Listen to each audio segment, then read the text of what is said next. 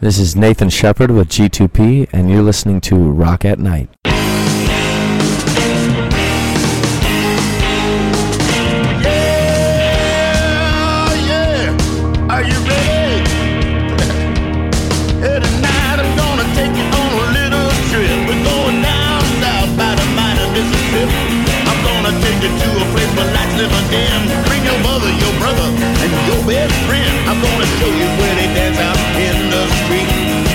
Tell you all about your body heat. Not gonna talk about it, just gonna do it. Get on down if you feel up. Get on down. This is Chyrisse at Rock at Night, and we're here in Tampa speaking with Nathaniel Shepherd of G2P. G2P is currently our band of the month, and I wanted to find out from Nathaniel all about the origin of the band and what's in store. Nathaniel, hello there. Uh, how did you guys get started? Well, I was actually in a bunch of bands growing up, and I wasn't writing the me or the lyrics, so there was always a lot of cussing. Well, because I have kids, I wanted them to be able to listen to my music. So I, the last band that I was in, awesome band, but they also stopped wanting to bring people out to shows. They didn't feel they needed to do it anymore. So I quit the band, and three months later, I was asked by um, someone setting up a show. They gave me six weeks to put a band together, and I could open the Industry Rock Showcase for J Rock and Patty. And I was like, okay. So um, I started G2P. I put the band together within six weeks, and then we opened up the Industry Rock Showcase, and that was back in 2011, September 2011. So, who are the other members in the band, and what instruments do they play? Well, you have uh, Sterling Siegfried, uh, he's on drums, and then you have Matt Mallory, who's on bass, and he sings most of the backups on stage, but so does Sterling. Now, you call the band G2P, but what does that stand for? And tell me a little bit about the name.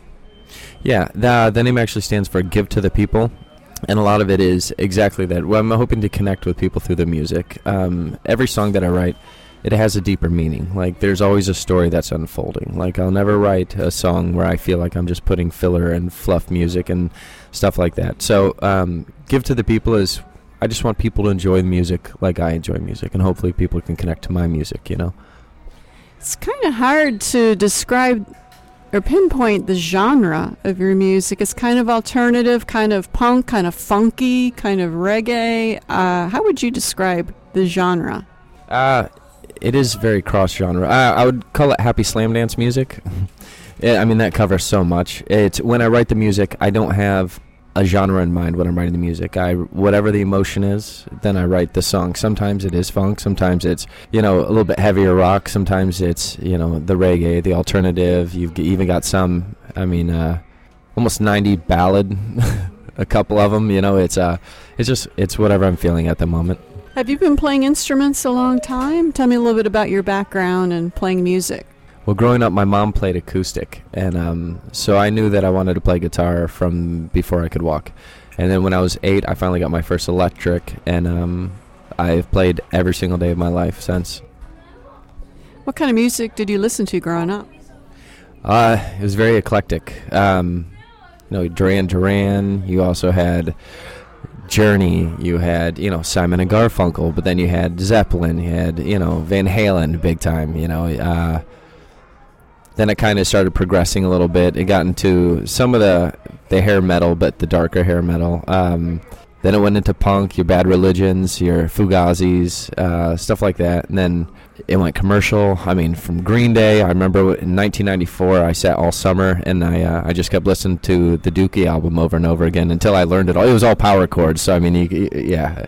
Um, and then 311. I found 311 when I was 12 years old, and I never purchased another CD in my life except for 311.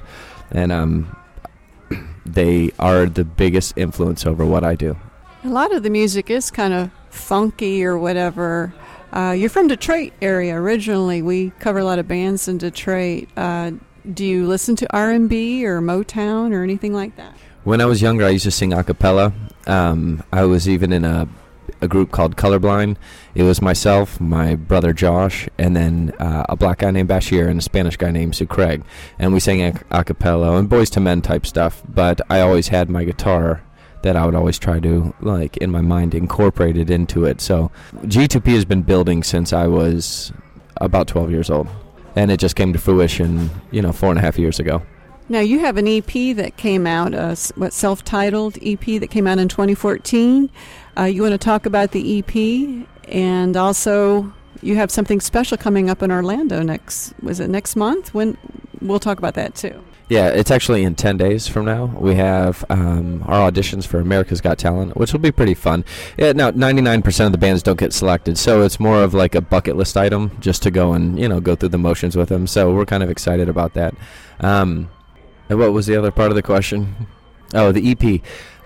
we wrote a, I, I wrote a song called Animals, which explains how I came to love music. I mean, it, it explains exactly kind of who I am and, you know, the way I, I go about it. But I recorded that at International Academy of Design Technology, and we put it up on ReverbNation. Uh, within, I don't know, I guess a month or two, um, Capitol USA contacted us and wanted us to do an album with them. So we did an album with them. So I was trying to, the songs that I had at the time that I thought would be the most fun to put down at the time. So the EP was initially the first six songs that I just wanted to put down. And since then, um, you know, obviously my vocals have, have changed a lot. I like to think that they grew a lot. My range has almost doubled. But so the newer stuff that we have, the backups are a lot higher. You know, they're they're more complex as as we go on with the band. Obviously, the writing and my ability to be able to sing and play what I'm doing has completely changed. I I, I can separate my hands from my brain, so I can sing off key and still be able to play what I'm playing. So that's been something that has actually been building up as well.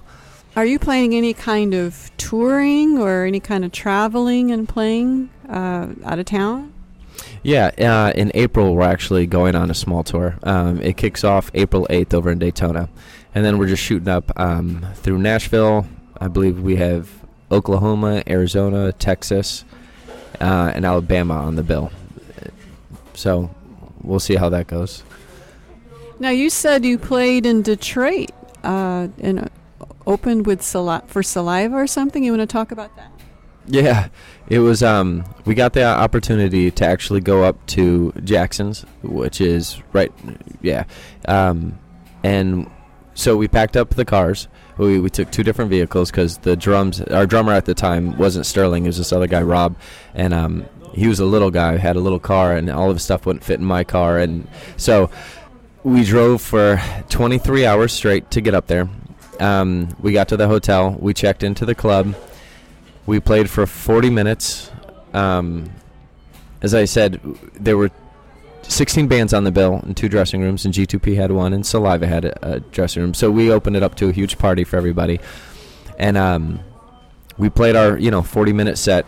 We had a great time with everyone. We went back to the hotel. We slept the night, woke up the next morning, and drove 20 hours back home. So in other words, it was 40 hours for 40 minutes worth of playing. But it was it was a great time. Plus, it felt good to be. Isn't that what they say about a musician? You you drive how many miles and you pack up your car and you spend so much money on equipment just to make like very little money.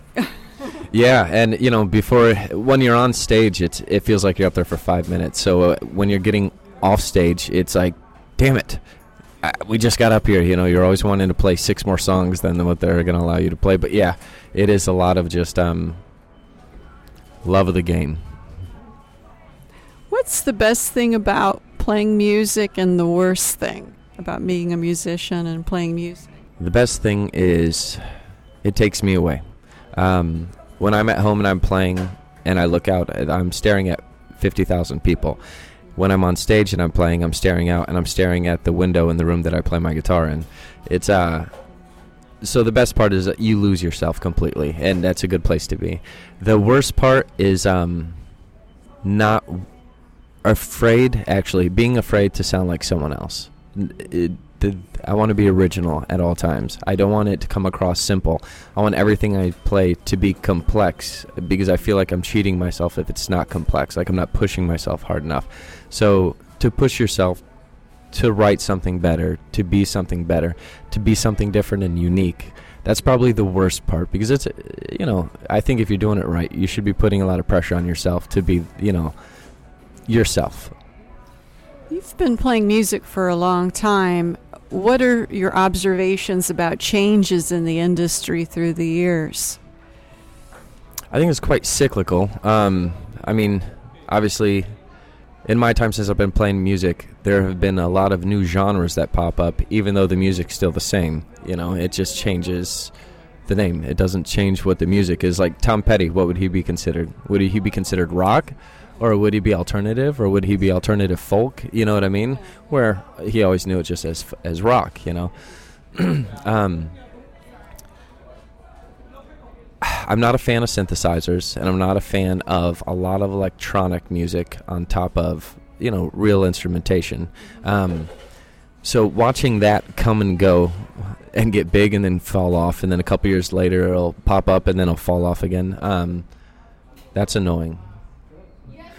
It's funny you mention about uh, the change in names. I I notice what they call alternative or indie today is actually pop from yesterday, but they want to make it sound kind of edgy or cool, so they call it alternative. That's that's just what I think. What do you think?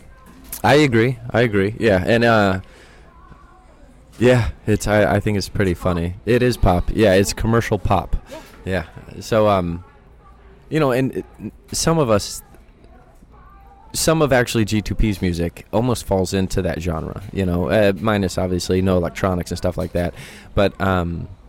I don't know. I guess you, you don't really try to stay away from it, but it's not really ever a goal or a purpose of what we're doing. Let's talk a little bit about electronics. What kind of gear do you like to use? Do you use any kind of effects? Yeah, I used to use like nine pedals. I've cut it down to actually how many pedals? I have a wah, a distortion.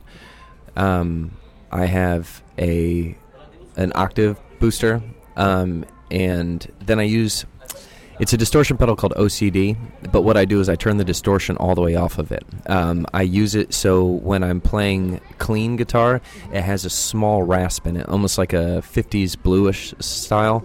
So I never go completely clean in anything I'm playing. So I have two distortion pedals, but one I just use as a clean channel. So in total, I use four pedals. Any kind of special amps that you like to use?